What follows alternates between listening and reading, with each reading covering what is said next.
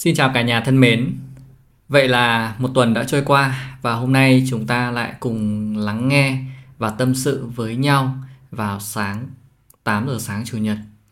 Và đây là một cái chương trình mà Hòa nghĩ rằng nó rất là gần gũi, à, chân thật, chân thành từ những chia sẻ của Hòa tới anh chị các bạn cũng như là rất nhiều các anh chị các bạn mà Hòa mời đến để chia sẻ trên kênh này. Hòa cũng xin cảm ơn à, rất nhiều các anh chị em đã luôn luôn ủng hộ và follow kênh Tâm sự Tài chính. Với các anh chị em mới thì Hòa xin chia sẻ lại là đây là chương trình mà được à, phát sóng vào 8 giờ sáng à, chủ nhật hàng tuần trên kênh podcast Tâm sự Tài chính. Có thể à, chương trình này được livestream ở trên YouTube một ngày nào đó và Hòa đăng lại hoặc cũng có thể là một cái tâm sự của Hòa à, trong cái tuần để gửi tới anh chị các bạn.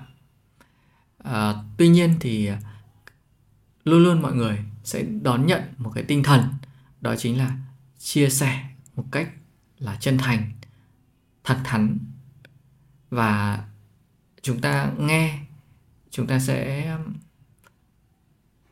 có chiều sâu và sẽ học được rất nhiều thứ từ những cái chia sẻ của Hòa cũng như là của rất nhiều khách mời mà Hòa đang chia sẻ ở đây.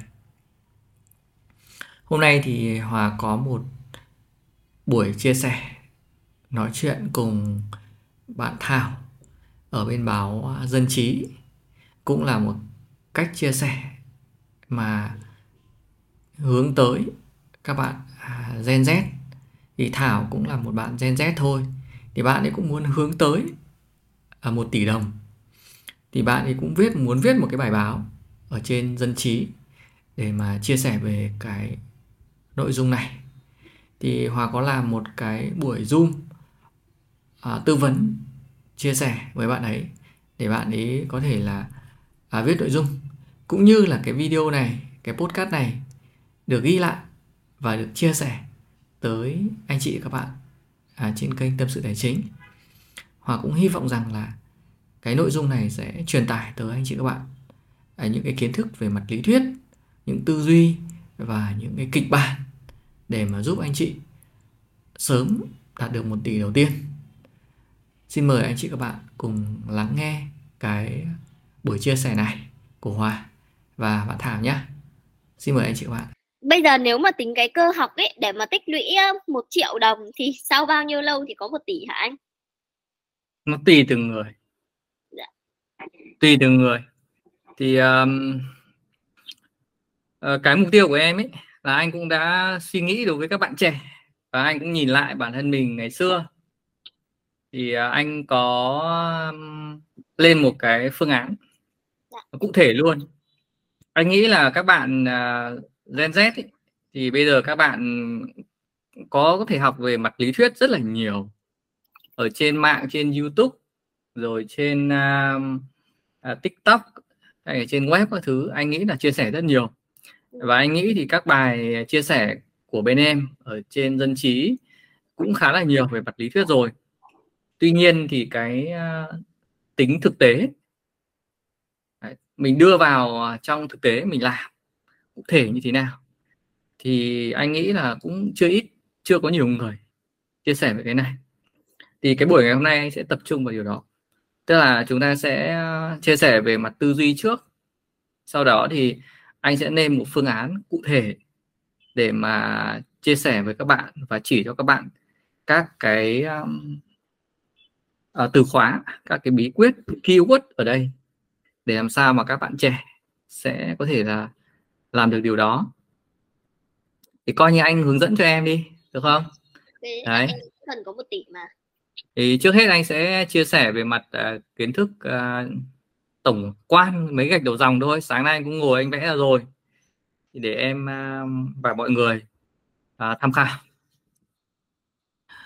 Uh, đầu tiên ý, là về mặt uh, mục tiêu. Sau đó thì là tư duy và thứ ba là phương pháp và cuối cùng là hành động thì bốn cái cơ bản này về mặt lý thuyết anh sẽ chia sẻ trong vòng khoảng 10 phút để và em và mọi người cùng nắm được. À, thứ nhất về mặt mục tiêu thì cái mục tiêu ở đây là là để mà đạt được một tỷ đầu tiên mà chúng ta chỉ nhìn vào một tỷ thì khó lắm. À, mình nên chia nhỏ nó ra. Cách chia nhỏ nó rất dễ thực hiện. Ở đây thì các bạn Gen Z sẽ có một số bạn à, bị nợ. Thì đầu tiên là các bạn phải xóa nợ đi đã. Hàng tháng các bạn phải tích lũy các bạn trả nợ đi đấy. Sau đó thì các bạn mới nghĩ tới là ờ, uh, 1 triệu 10 triệu ờ, uh, 100 triệu và mốc 1 tỷ. Tức là chúng ta ví dụ như những bạn mà từ mốc số 0 thì chúng ta sẽ phải có bốn mốc và chúng ta phải vượt qua từng cái mốc này. Đó. Đó thì cái cái đầu tiên là chúng ta phải chia nhỏ mục tiêu để đạt được. Cái thứ hai là về mặt tư duy ý, thì ở đây anh muốn muốn nhấn mạnh cái điều là cái một tỷ đầu tiên này không phải là một tỷ bằng tiền mặt, mà nó là một tỷ tài sản đầu tiên. Nó là, chính là cái NAV là giá trị tài sản dòng. Đấy, thì theo ngôn ngữ về tài chính là bọn anh là như vậy. Thì chúng ta cứ hiểu là cái tổng tài sản trừ đi tổng nợ của chúng ta, thì nó ra cái đấy là một tỷ. Và một tỷ này không phải là một tỷ tiền giấy, cầm về. Không phải là một trăm phần trăm là gửi tiết kiệm mà một tỷ này là một tỷ tài sản và nó rất là đa dạng tài sản. Thì đấy là cái tư duy khác biệt so với các cụ nhà mình ngày xưa. Ví dụ ngày xưa thì ông bà bố mẹ mình sẽ chỉ nói là à là một tỷ tiết kiệm thôi tiền thôi chúng ta cầm về chúng ta có được. Hoặc chúng ta kinh doanh chúng ta buôn bán hoặc chúng ta tích lũy chúng ta có được. Nhưng mà làm điều đó thì à, nó sẽ chậm hơn. Và cái chúng ta muốn là nó phải nhanh hơn điều đó. Và nó đảm bảo an toàn hơn và nó tránh bị mất giá của tiền so với lạm phát nữa. Và tư duy ở của chúng ta ở đây khi mà chúng ta đặt mục tiêu là một tỷ tài sản thì tư duy của chúng ta sẽ là tích lũy tài sản. Đấy. tích lũy tài sản. Và cách để chúng ta có thể là à, tích lũy thì chúng ta có thể là tích lũy định kỳ hoặc là khi chúng ta có tiền. Thì với các bạn trẻ thì rất dễ là định kỳ mà mọi người hay gọi là DCA cái tư duy tiếp nữa là cái tư duy về quản lý tài sản. Đấy. tức là à, khi chúng ta tích lũy cái một tỷ tài sản này này nó sẽ có nhiều tài sản.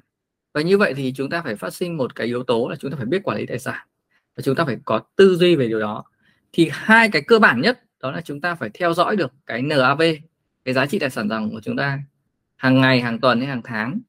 Và chúng ta phải biết là phân bổ cái danh mục tài sản chia nó ra. Đấy. nhiều uh, nhiều anh chị mà tham gia đầu tư lâu rồi thì cũng có thể hay nghe cái từ là không bỏ trứng một giỏ thì cái này nó cũng tương tự như vậy là phân bổ sang tài sản uh, uh, theo danh mục dự phòng và tài sản tăng trưởng. Thì đây đối với Gen Z thì anh chia như vậy cho nó đơn giản với các bạn. Sau khi mà chúng ta hình thành được cái tư duy rồi thì uh, chúng ta sẽ đi đến cái à, phương pháp để chúng ta làm. Thì ở đây cái phương pháp là gì? Một là về mặt quản trị tài chính cá nhân. Thì mình có thể hiểu đơn giản ở đây đó là quản trị tiền. Đấy.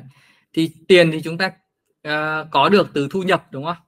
Và chúng ta lại phải chi tiêu hàng tháng. Thế thì ở đây là gì? Chúng ta phải quản lý được cái việc là thu nhập và chi tiêu. Đấy và cái mà cuối cùng mà chúng ta cần có được, chúng ta phải quản trị để ra được cái thu nhập dòng. Thì chính cái thu nhập dòng này này, nó mới là cái để tạo cho chúng ta có thể tích lũy tài sản và ra được một tỷ tài sản đầu tiên. Cái phương pháp thứ hai đó chính là chúng ta phải biết quản trị danh mục tài sản. Tức là chúng ta có được tiền tích lũy rồi đúng không? Đáng nghĩa là bình thường, như bình thường là mình cứ để là trong két, đúng không? Mình cứ dư tiền ra mình để trong két, hoặc là mình vứt vào tài khoản ngân hàng. Thì bây giờ là gì? Chúng ta sẽ phải, phương pháp của chúng ta nó phải khác đi. Là chúng ta phải lựa chọn đa dạng loại tài sản an toàn để chúng ta tích lũy. Và chúng ta phải phân bổ cái danh mục tài sản đó theo cái tỷ lệ mà phù hợp với cái khẩu vị rủi ro của mỗi cá nhân, các bạn. Và cuối cùng là gì? Là chúng ta phải biết điều chỉnh cái tỷ trọng tài sản đó theo từng thời kỳ. Thì cái này nó khó hơn một chút. Tuy nhiên cái cái lựa chọn và cái phân bổ này thì nó sẽ dễ hơn với các bạn trẻ. Đó. Sau khi mà chúng ta có cái phương pháp này rồi thì chúng ta sẽ đến cái bước về thực hiện cái cách làm, hành động chúng ta sẽ như thế nào. Ờ, về mặt quản lý chi tiêu ấy thì à, thực ra là trên mạng mọi người cũng có rất nhiều các phương pháp theo dõi. Tuy nhiên thì uh, uh, với cá nhân anh anh nghĩ rằng là khi quản lý chi tiêu thì mình sẽ chốt một con số tối thiểu mà mình cảm thấy thoải mái nhất. Mình luôn đưa cái cảm xúc của mình ở cái thoải mái vì cơ thể mình sẽ không bao giờ mong muốn làm một cái thứ gì đó không thoải mái vì vậy mà mình phải chốt một con số để mình cảm thấy thoải mái, hoặc là mình phải thuyết phục bản thân mình về một con số thoải mái cho mình. Thoải mái ở trong ngưỡng thôi. Còn cái việc mà cái nhu cầu của chúng ta thì nó rất là vô cùng, nhưng mà chúng ta thuyết phục được. Chúng ta ở cái ngưỡng thoải mái mà tối thiểu nhất là tốt nhất. Như trước đây thì anh cũng ờ, có một thời gian anh tiêu rất nhiều và anh ép mình chi tiêu nó thấp đi thì anh cũng cũng thay đổi cái tư duy, ví dụ như anh sống tối giản thôi. Mình có đọc một vài bài cuốn sách thì mình theo dõi được cái việc đó và mình giảm được cái phần chi của mình. Và cái việc theo dõi cái cái chi tiêu ấy là mình nên theo dõi ở một cái tài khoản riêng, một tài khoản ngân hàng riêng ấy. mình độc lập với cái tài khoản mà liên quan tới tích lũy tài sản. Hai cái đấy không nên chung vào nhau để riêng nó ra. Thì mỗi một bạn Gen Z nên có hai tài khoản. Một tài khoản quản lý về thu nhập vào để tích lũy tài sản và một tài khoản là để quản lý chi tiêu. Bây giờ đến vấn đề về tăng thu nhập. Thì à, tăng thu nhập nó là một cái điều à, bắt buộc và tiên quyết đối với các bạn trẻ Gen Z. Và cái cách tăng thu nhập tốt nhất là chúng ta đầu tư vào bản thân. Các bạn trẻ chỉ còn cách đầu tư bản thân là tăng thu nhập và bản thân mình mình phải tư duy bản thân mình như một tài sản. Đấy. Thì bây giờ là mình đầu tư vào cái gì? Đúng không ạ? Mình đầu tư vào cái năng lực của bản thân năng lực về chuyên môn ấy. thứ hai là mình phát triển các cái kỹ năng mà xã hội cần. Và thứ ba là mình phát triển các mối quan hệ là giúp mình là gia tăng được cái năng lực bản thân. Thì cái việc mà đầu tư vào năng lực chuyên môn của bản thân ấy thì à, các bạn đi làm cái tư duy của các bạn nó phải khác tức là mình đi làm là để học chứ không phải đi làm là để kiếm tiền. Nếu mình thay đổi cái tư, tư duy đó thì khi mình đi làm mình sẽ học được rất nhiều thứ. Và cái thu nhập của mình nó là kết quả. Cái tiền mình tăng được ấy mình có được ấy nó là kết quả. Bởi vì là mình tăng được giá trị bản thân thì đương nhiên là mình tăng tiền thôi. Năng lực của mình tăng lên là mình tăng thôi. Và thứ hai nữa là để mình mình mình mình mình gia tăng được cái giá trị cái năng lực bản thân là mình phải tự học rất nhiều. Tự học cái chuyên môn của mình anh ví dụ như những bạn là chuyên về tài chính thì phải học rất nhiều về tài chính. Hoặc như em là chuyên về ngành báo chí thì em cũng sẽ phải học chuyên môn về cái đấy rất là nhiều. Đấy thậm chí là gì? Là mình cũng phải học uh, ở uh, tự học qua sách vở rồi qua uh, các mối quan hệ rồi qua các khóa học rồi vân vân là loại thế là mình phải đầu tư rất nhiều về cái đó. Vừa còn phát triển các kỹ năng ấy ở đây thì chúng ta có các kỹ năng chuyên môn này rồi à, à, mình nghĩ rằng là anh nghĩ rằng là cái kỹ năng mà quan trọng nhất bây giờ mà để tăng được thu nhập ấy, đó là kỹ năng về marketing và bán hàng và kỹ năng về công nghệ. Các bạn muốn tăng thu nhập được mạnh trong cái thời đại internet này thì à, các bạn phải đầu tư hai cái này. Các bạn có chuyên môn mà các bạn không có kỹ năng marketing và bán hàng và kỹ năng về công nghệ các bạn khó tăng thu nhập được. Các bạn làm một bác sĩ giỏi thì các bạn chỉ là bác sĩ giỏi thôi. Các bạn làm một giáo viên giỏi thì các bạn cũng chỉ là giáo viên giỏi thôi. Các bạn làm à, một nhà báo giỏi thì các bạn cũng chỉ là nhà báo viết viết bài giỏi hoặc là các bạn làm uh, về uh, kế toán hay là về tài chính cũng thế. Nếu các bạn chỉ có chuyên môn thôi mà các bạn không biết marketing và bán hàng không biết tạo ra các sản phẩm để bán hàng không biết có kỹ năng về bán hàng Ờ, các bạn không có kỹ năng về công nghệ thì các bạn không tăng được thu nhập lên mạnh đâu. Nên là lời khuyên của mình là gì? Là phải đầu tư vào các kỹ năng. Đấy. chính anh là một người thay đổi cái điều đó và sau cái năm 27 tuổi của anh là anh đã mở rộng và đầu tư rất nhiều vào các kỹ năng này. Và đến bây giờ thì thu nhập của anh nó tăng lên rất nhiều lần, nó gấp rất nhiều lần so với trước. Đấy là lời khuyên mà nó là trở thành xương máu đấy, kỹ năng xương máu của mình đấy. Cái à, cái cái việc là tăng thu nhập mà dựa trên các cái mối quan hệ thì ở đây là anh muốn nhấn mạnh một cái điều là gì? Là chúng ta xây dựng các mối quan hệ để chúng ta học tập và gia tăng cái năng lực kỹ năng của bản thân. Nhiều khi là mình xây dựng các mối quan hệ tốt hơn mình nhưng mà mình chỉ uh, chăm chăm là mình đi bán hàng cho họ thôi thì cái đó nó cũng giúp mình tăng thu nhập. Nhưng nó cũng không giúp mình tăng bền vững được. Cái điều quan trọng nhất là khi chúng ta xây dựng các mối quan hệ là chúng ta học được cái gì từ cái mối quan hệ đấy. Chúng ta học được kỹ năng gì từ các mối quan hệ đấy. Ví dụ như anh là anh sẽ luôn tìm kiếm những cái người mà uh, nhiều tiền hơn mình. Họ kiếm nhiều tiền hơn mình. Họ có các cái kỹ năng các cái mẹo kiếm tiền. Đấy các cái tư duy kiếm tiền tốt hơn mình để mình học tập họ các cái kỹ năng đó. Đấy rồi các cái kỹ năng về marketing về bán hàng rồi về công nghệ. Mình phải làm quen mình chơi với những người như thế. Và mình phải luôn chơi với những người mà họ cao hơn mình họ giỏi hơn mình họ đã tốt hơn mình rồi thì mình mới có khả năng vươn lên được. Đấy thì ba cái điều cơ bản nhất để tăng thu nhập mà anh muốn nhấn mạnh để các bạn uh, nắm được về mặt tư duy như vậy. Bây giờ về lựa chọn danh mục tài sản ở đây à, với các bạn trẻ Gen Z thì các bạn đang không có nhiều tiền khi các bạn mới ra trường. Thì bốn cái nhóm tài sản mà anh nghĩ rằng là phù hợp với các bạn.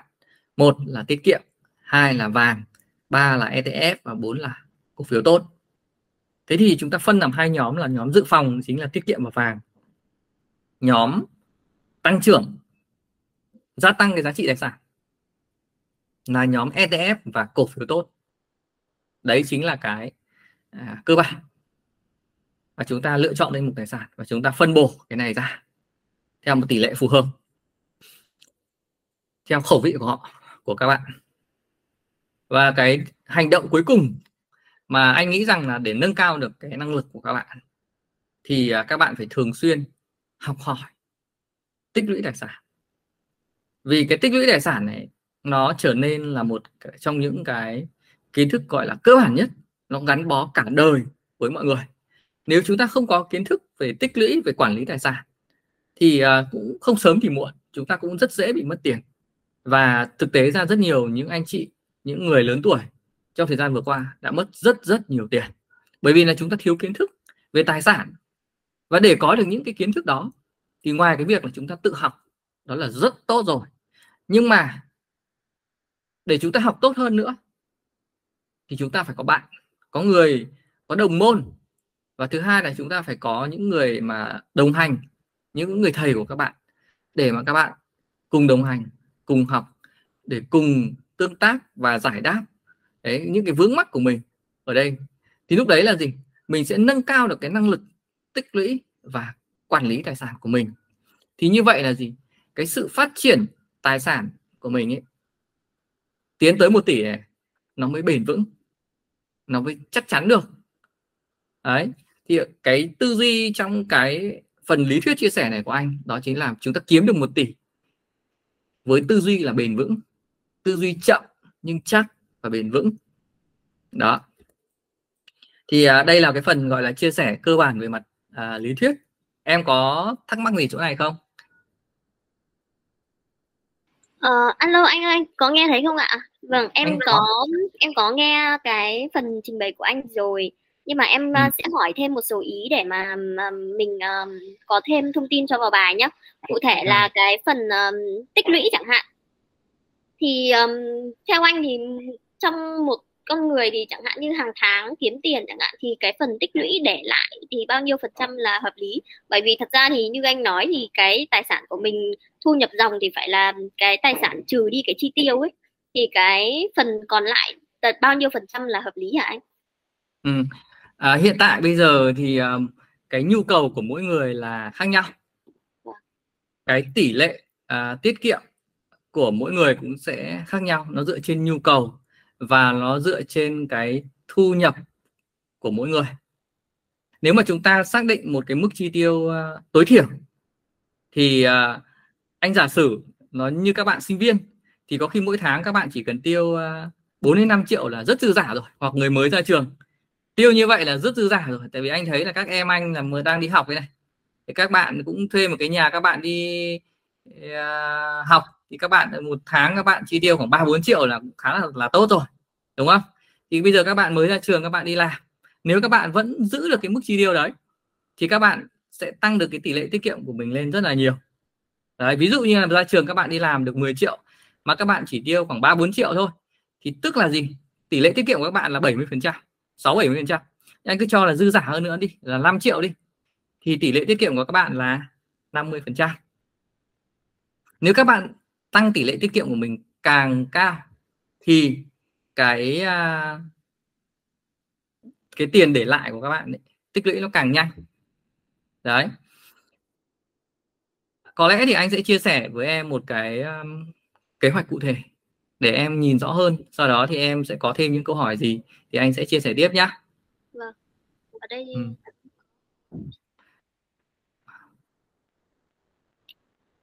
em có nhìn thấy màn hình không? Em có nhìn thấy rồi đây ạ. Ờ đây là một cái à, kế hoạch cụ thể mà anh nghĩ rằng nó rất là phổ biến với tất cả các bạn à, Gen Z hiện nay. Và nó cũng nó cũng gọi là uh, xem xem như là cái kế hoạch mà trước đây anh đang làm đó. Thì uh, uh, kế hoạch này anh xây dựng là 5 năm để mà tích lũy được một tỷ tài sản uh, đầu tiên. Và cái uh, uh, tỷ lệ mà tiết kiệm ở đây thu nhập uh, cái phần uh, phần thu nhập dòng. Đấy cái phần thu nhập dòng này này trên uh, tổng thu nhập thì nó khoảng độ là tối thiểu là 50 phần trăm. Và cái tốc độ tăng thu nhập ý, ở đây là anh tính là năm 1 là 50 phần trăm năm 2 là 30 phần trăm năm 3 là 25 phần trăm và năm 4 là 15 phần trăm. Thì tức là thu nhập đầu tiên của các bạn khi mới ra trường là 10 triệu đồng. Không biết là hiện tại là thu nhập của em khi mới ra trường là khoảng bao nhiêu?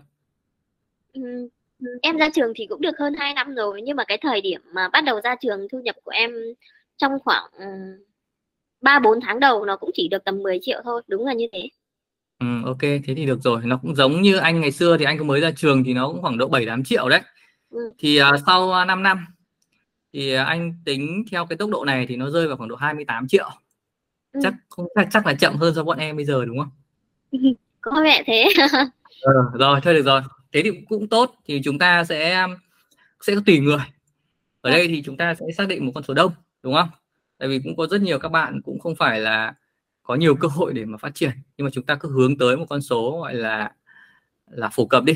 Anh nghĩ là sau 5 năm các bạn làm văn phòng đấy mà học đại học ra làm được văn phòng thì cái khả năng mà mà tiến tới con số này và với cái tư duy mà như lấy anh chia sẻ là hoàn toàn có thể đạt được.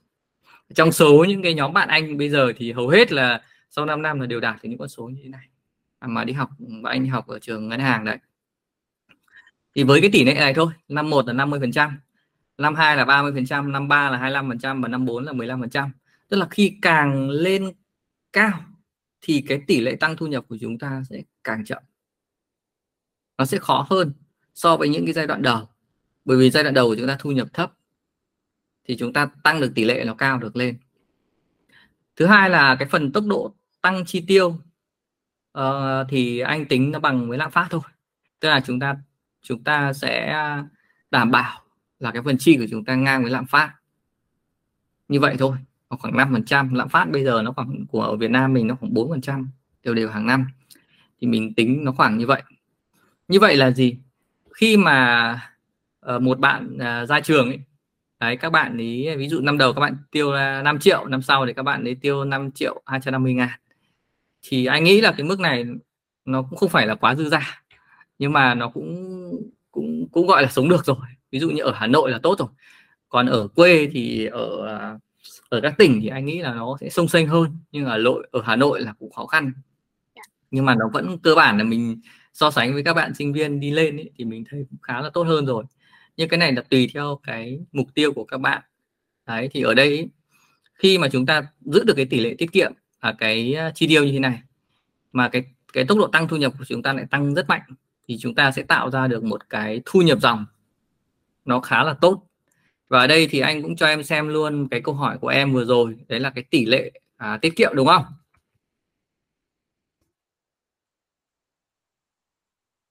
Đấy thì mình sẽ lấy cái thu nhập dòng này này mình chia cho cái phần thu nhập này này thì mình sẽ ra được ngay cái tỷ lệ tiết kiệm của mình thôi. Đó. Thì ở đây nhá em có thể để ý đây này nó không có một số fix cố định được. Đấy. Và nó có thể tăng đều lên được. Nhưng mà ở đây là tỷ lệ tiết kiệm của của cái bạn này rất là cao này. Từ 50% đến tận à, 78% đấy mình tăng tỷ lệ tiết kiệm rất cao. Để đạt được con số này. Và cái phần uh, lũy kế mà sau à, uh, 5 năm ở đây là kế hoạch 5 năm và anh tính ngay từ ngày hôm nay. Nếu các bạn bắt đầu ngay từ ngày hôm nay là ngày 27 tháng 9 đến ngày 27 tháng 8 năm 2028 là sau 5 năm. Thì nếu các bạn chỉ có để tiền không thôi các bạn chẳng làm cái gì về đầu tư à các bạn chỉ để tiền tiết kiệm thôi. Hoặc các bạn để trong kết của mình thì các bạn cũng đã có 831 triệu rồi. Đây gọi là một cái kịch bản hoàn hảo. Đây là 831 triệu. Và nếu uh, các bạn biết cách để các bạn uh, phân bổ tài sản và các bạn uh, tích lũy sang tài sản thì uh, nó sẽ ra một cái kết quả tốt hơn. Ví dụ anh ra một cái kịch bản là 30% là vàng và tiết kiệm và 70% là ETF ở đây thì uh, các bạn ý sẽ đạt được con số là một tỷ và ở đây ETF và vàng nó rất là an toàn. Đấy thì các bạn sẽ đạt được con số 1 tỷ luôn trong vòng 5 năm. Với cái kịch bản là là tỷ lệ à, tiết kiệm trên thu nhập như thế này với cái tốc độ tăng thu nhập như thế này và với cái phân bổ uh, tài sản như thế này. Với tỷ lệ là 30% vàng tiết kiệm và 70% là ETF cũng rất là an toàn. Và với cái mức lợi nhuận cũng khá là uh, ổn định với quá khứ là nó đều đặn như thế này 8% đối với vàng tiết kiệm và 12% đối với ETF thì ra được một con số như thế này. Thì anh uh, chia sẻ một cái gọi là một kịch bản mà các bạn gọi là uh, rất là khắt khe và chặt chẽ để mà đạt được cái mục tiêu này. Và hoàn toàn các bạn có thể đạt được trong 5 năm đầu tiên sau khi ra trường đi làm. Đấy. thì uh, sau cái bàn chia sẻ này thì em đặt giúp anh các cái câu hỏi mà em đang phân vân ở đây nhá này đương nhiên là nó có hợp lý rồi nhưng mà thật ra nó cũng là một cái kịch bản khá là kiểu đẹp ấy bởi vì cái tỷ lệ tiết kiệm ví dụ như cái chi tiêu chẳng hạn ví dụ như với riêng em thôi nha thì 5 triệu không ừ. bao giờ đủ được bởi vì hàng tháng thì em còn phải thuê nhà riêng tiền ừ. thuê nhà đã điện nước các kiểu đã gần cái mức đó chưa kể là ừ. ăn uống rồi xe ừ. pháo điện nước rồi mỹ phẩm con gái thì cần rất nhiều mỹ phẩm và quần áo rồi. mà còn chưa kể đủ các thể loại ví dụ như sắp uh, xe pháo thì em tốn tiền xăng rồi tiền gửi xe các thứ cái hiện tại cái phần tiêu hàng tháng của em đã vượt lên 10 triệu một tháng rồi ấy thì rất là khó ừ. để mà có cái tỷ lệ tiết kiệm cao như mà mà anh nói nhưng mà đương nhiên đây cũng là một cái kịch bản uh, gọi là giả thiết thôi chứ không phải là ai cũng cần tuân theo nhưng ý là với mình sẽ có một cái cụ thể để mình nhìn ra được là có cái khả năng là mình sẽ có một tỷ ngoài ra thì uh, em cũng muốn hỏi thêm uh, một ít thôi. Ví dụ như là cái câu chuyện về cái uh, uh, xem nào. Anh anh chờ em xíu vừa nãy em có nốt ra nhưng mà không biết là ở đâu rồi. Cái việc uh, có một tỷ đầu tiên ấy thật ra thì nó cũng là quan trọng ấy nhưng mà nhiều khi mình mình kiểu suy tư về nó nhiều quá ấy, thì liệu là nó có gây ra một cái áp lực quá lớn không? À, tức là em muốn hỏi anh về cái câu chuyện là người trẻ nên có những cái đặt mục nên đặt mục tiêu kiểu gì và kiểm soát cái tâm lý của mình như thế nào trên cái hành trình ờ, đạt được cái số tiền đó. Bởi vì thật ra thì đâu phải hành trình của ai cũng thuận lợi. Người ta còn phải mua cái này cái kia rồi sẽ có những cái đổ vỡ tài chính ấy thì trước những cái đổ vỡ tài chính trên cái hành trình đấy thì người trẻ cần kiểm soát tâm lý như thế nào ạ? Cái đặt mục tiêu ờ, một tỷ đầu tiên ấy cái đấy nó là cái um, cái kết quả của mình thôi. Cái kết quả mà mình mình mình mình đạt được thôi chứ mình cũng không nên ép mình quá để đạt được cái điều đó. Để mình, cái quan trọng nhất là khi mình mình muốn đạt cái một tỷ đấy là gì? Cái lý do để mình đạt được cái này. Tức là ở đây là cái động lực đúng không? Cái quan trọng là cái động lực nhất để mà làm để mình muốn làm cái điều đó. Cái quan trọng là cái cảm xúc của mình cái cảm giác của mình mong muốn để mình đạt được điều đó là cái gì? Tại sao mình muốn đạt điều đó? Mình hướng tới cái điều gì? Có thể là các bạn ấy à, tiêu 5 triệu, nhưng các bạn ấy thích cái một tỷ đấy. Nhưng cái một tỷ đấy để làm mục đích gì cho các bạn ấy? Mình trả lời được lý do đấy là cái điều quan trọng. Nếu mà mình không trả lời được cái động lực đấy, cái lý do đấy, thì chắc chắn là mình sẽ không happy với cái việc đấy và mình sẽ cảm giác là gì? Là rất áp lực. Tại sao tôi phải làm cái việc đó? Đúng không? Nhưng mà cái lý do và cái từ tại sao này đây là mỗi người sẽ có một cái động lực khác nhau. Ví dụ như là cái lý do của anh chẳng hạn, tại sao anh muốn đặt mục tiêu đấy? Là bởi vì là gì? Anh muốn rèn cái à, cái tiết kiệm cho mình. Anh muốn cái à, cái tài chính của mình nó được trong sự an toàn bởi vì anh gặp một cái nỗi đau quá lớn trước đây rồi, là anh đã bị vấp ngã vì anh mất rất nhiều tiền bạc. Và anh gặp những cái rủi ro mà anh không có tiền, thì anh cảm thấy đau đớn lắm. Và cái động lực mà đến bây giờ, khi anh vượt qua đến cái đó rồi, thì động lực đối với anh là tự do. Tức là anh anh thích cái sự tự do. Tại sao anh phải anh phải có được cái sự tự do? Thì bây giờ cái mốc 1 tỷ nó là cái mà sẽ giúp mình đạt được cái điều đó. Sớm hơn. Tự do ai cũng muốn, nhưng có nhiều người không muốn. Cái đấy không vấn đề. Cái đấy là do nhu cầu của mỗi người. Ví dụ anh muốn tự do, thì bây giờ để có sự tự do thì là gì? Là mình phải có được cái danh mục tài sản tích lũy. Đấy. và chính cái danh mục đấy, nó mới tạo ra cái dòng tiền thụ động cho mình được. Và nó giúp cho cái tổng tài sản của mình nó tăng trưởng được và nó mới giúp cho mình là gì? Là không phải làm, mà vẫn có tiền được. Bây giờ với một tỷ chẳng hạn, là gì? Em có thể mất 10 năm đến 20 năm là em có thể có được một triệu đô. Nếu mà em biết cách đầu tư, tích lũy. Và lúc đấy thì em có thể tự do. Và khi về hưu thì mình có thể là mình cảm thấy thoải mái hơn, hoặc mình có thể được nghỉ hưu sớm hơn. Nhưng cái điều quan trọng nhất đối với anh nữa mà trong cái hành trình khi anh tích lũy, anh anh nhận ra, đấy là anh học được rất nhiều các cái kiến thức về tài chính cá nhân, về quản lý tài sản, về các tài sản đầu tư. Và nó giúp cho anh là gì? Tránh mất tiền, tránh bị vấp ngã như những cái vấp ngã trước đây. Và nó giúp cho mình, tức là bản thân anh bây giờ mà anh tích lũy, anh cảm thấy vui lắm anh vẫn cân đối là phần phần anh vẫn cân đối cái phần chi tiêu và phần à, à, thu nhập. Nhưng mà nếu mà anh muốn chi tiêu nhiều hơn thì anh sẽ đảm bảo cho mình là phải tăng được cái thu nhập nhiều hơn. Đấy nó cũng giống như cái này này câu chuyện là gì? Khi mình muốn tiêu nhiều hơn thì thu nhập của mình sẽ phải tăng nhiều hơn ở cái bạn vừa rồi. Đấy là tỷ lệ tăng là 5% các bạn có thể tăng nhiều hơn nhưng mà các bạn cũng phải tăng thu nhập đi theo. Thì đấy chính là cái động lực để mà giúp mình tăng thu nhập lên. Mình muốn tăng chi tiêu thì mình phải tăng thu nhập lên. Sự khác nhau đó là gì? Đấy là chính là trí thông minh về tài chính. Nó khác nhau điều đó. Và sự khác nhau giữa hai nhóm người và anh bây giờ anh nhìn thấy rất là rõ là gì?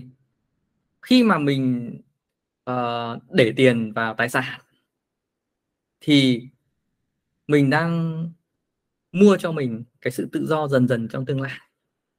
Còn nếu mà mình đang để tiền toàn bộ vào cái phần chi tiêu và tiêu sản thì uh, dần dần mình thấy là mình đang bị uh, bóc lột nhiều hơn.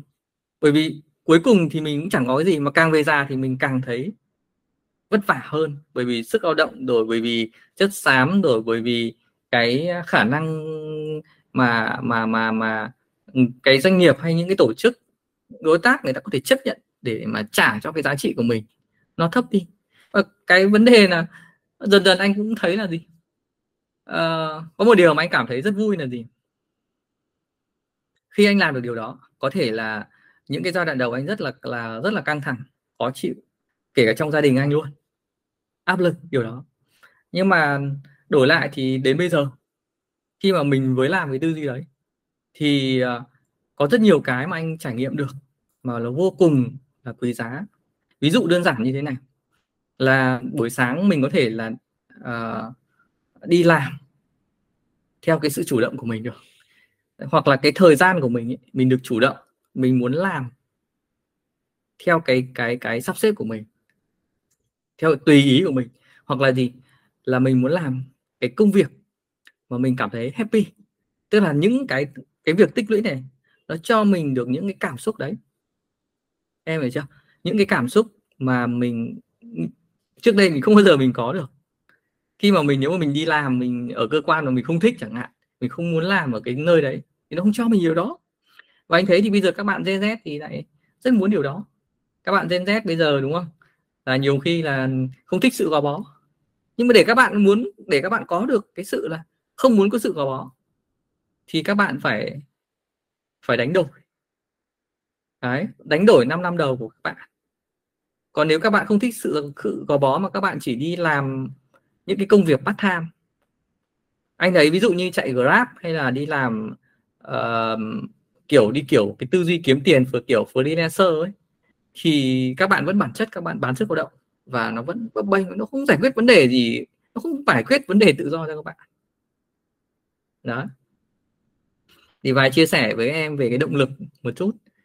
À, dạ vâng. Ngoài ra thì um, em vừa hỏi cái về cái những cái đổ vỡ tài chính của bản thân ấy. Khi mà mình gặp phải trong cái quá trình tích lũy cái mục tiêu của mình thì mình nên như thế nào? Kiểm soát cái cảm xúc như thế nào và cái cách để mình bắt đầu lại khi mà đã đổ vỡ ấy ạ?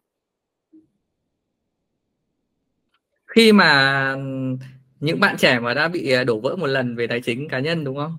Bị mất mát rồi bị à, nợ lần các thứ đúng không? Cái đầu tiên là các bạn ấy đang mất định hướng mất phương hướng và mất niềm tin vào à, vào mọi thứ vào cuộc sống. Thì um, anh nghĩ là các bạn nên nên ngồi lại mà soi lại mình một tí. Đặt ra các câu hỏi. Tức là ở đây này như trong thời gian qua mà anh thấy nhiều từ hay nói nó gọi là tìm hiểu về chính mình ấy hiểu về mong muốn của mình. Tức là làm những thứ mà nó phù hợp với mong muốn của mình đi theo con đường đấy thì uh, anh cảm thấy uh, nó chắc. Kể cả bản thân anh bây giờ cũng thế. Ngày nào mình cũng phải à, đặt ra câu hỏi đấy tìm hiểu về chính mình tìm hiểu về những cái mong muốn của mình là gì. Đấy, ví dụ như anh thấy đơn giản như này nhé là mình muốn là một cuộc sống nó bền vững nó ổn định ấy nó thư thái thôi. Thì cái việc mà mình kiếm tiền hay mình đầu tư thì nó nó cũng chỉ theo cái tư duy đấy. Thì lúc đấy là gì? Mình lựa chọn các kênh đầu tư hay các tài sản đầu tư nó cũng theo cái tư duy đấy. Thì bây giờ các bạn phải thông cái tư tưởng đấy. Bây giờ mình phải xem lại cái vấn đề của mình đã. Và để mà vượt lên được thì mình phải biết chấp nhận. Chấp nhận sai tức là mình đã sai rồi, mình phải biết là mình đã sai rồi, mình phải chấp nhận được cái sai đấy. Còn nếu mà mình vẫn không chấp nhận được cái sai đấy, thì mình sẽ không thay đổi được cái cảm xúc ấy đâu. Ở mình cứ quay cuồng. Cái thứ ba là mình phải, khi mình chấp nhận rồi thì bây giờ mình phải cầu thị, mình đi, mình mình học lại từ đầu đi. Những cái đổ vỡ đấy thì nó là bài học nếu mà mình tư duy nó là bài học, thì à, mình sẽ à, phát triển được lên. Còn mình tư duy nó là cái à, nỗi đau, nó là cái đau khổ, nó là những cái tiêu cực và mình gian vặt bản thân mình, thì mình không phát triển được. Ở đây nó chỉ là góc nhìn thôi. Nếu mình thay đổi góc nhìn cái thì mình tự nhiên là mình khác ngay. Tự nhiên là đây, nỗi đau nó thành động lực em ạ. Chứ không phải nỗi đau nó nó thành, gọi là, quả bom để mà giết hại mình nó là động lực, nó là đòn bẩy để mình bẩy mình lên. Thì nó chỉ khác nhau về tư duy thôi. Hãy nhìn cái đấy là động lực. Anh vẫn chia sẻ với à, nhiều bạn, các bạn ừ, trong thời gian vừa qua cũng chơi chứng khoán thì cũng phải lấy tiền của nhà ra mà đặt vào. Nhưng mà các bạn, cũng nhiều bạn, khi mà nghe mình chia sẻ về cái này, cái tư duy đấy, thì các bạn à, có nhiều bạn, các bạn cũng, nói chung là khó bảo nói là nói lý thuyết thế thôi nhưng mà dù sao các bạn có định hướng và các bạn nghĩ như vậy thì các bạn tích cực hơn. Nếu mình cứ nằm trong một cái mớ vòng vòng về tiêu cực à, thì anh hỏi em là sao phát triển được? Sao thay đổi được cuộc đời, đúng không? Nếu mà mình đi, mình thay đổi, mình thay đổi cái góc nhìn của mình để mình tích cực hơn, đúng không? Thì mình mới thay đổi được. Thì hầu như là anh thấy các bạn là đang trên cái hành trình là đang thay đổi từ ngày đầu tiên là thay đổi về bản thân mình trước, sau đó mới thay đổi về về tài chính ok em cảm ơn anh nhé um, có gì anh em mình trao đổi qua zalo anh nhé vâng. Ừ, ừ, chào em. Bye bye em. Dạ vâng em chào anh hòa. Ờ ờ. Dạ em chào anh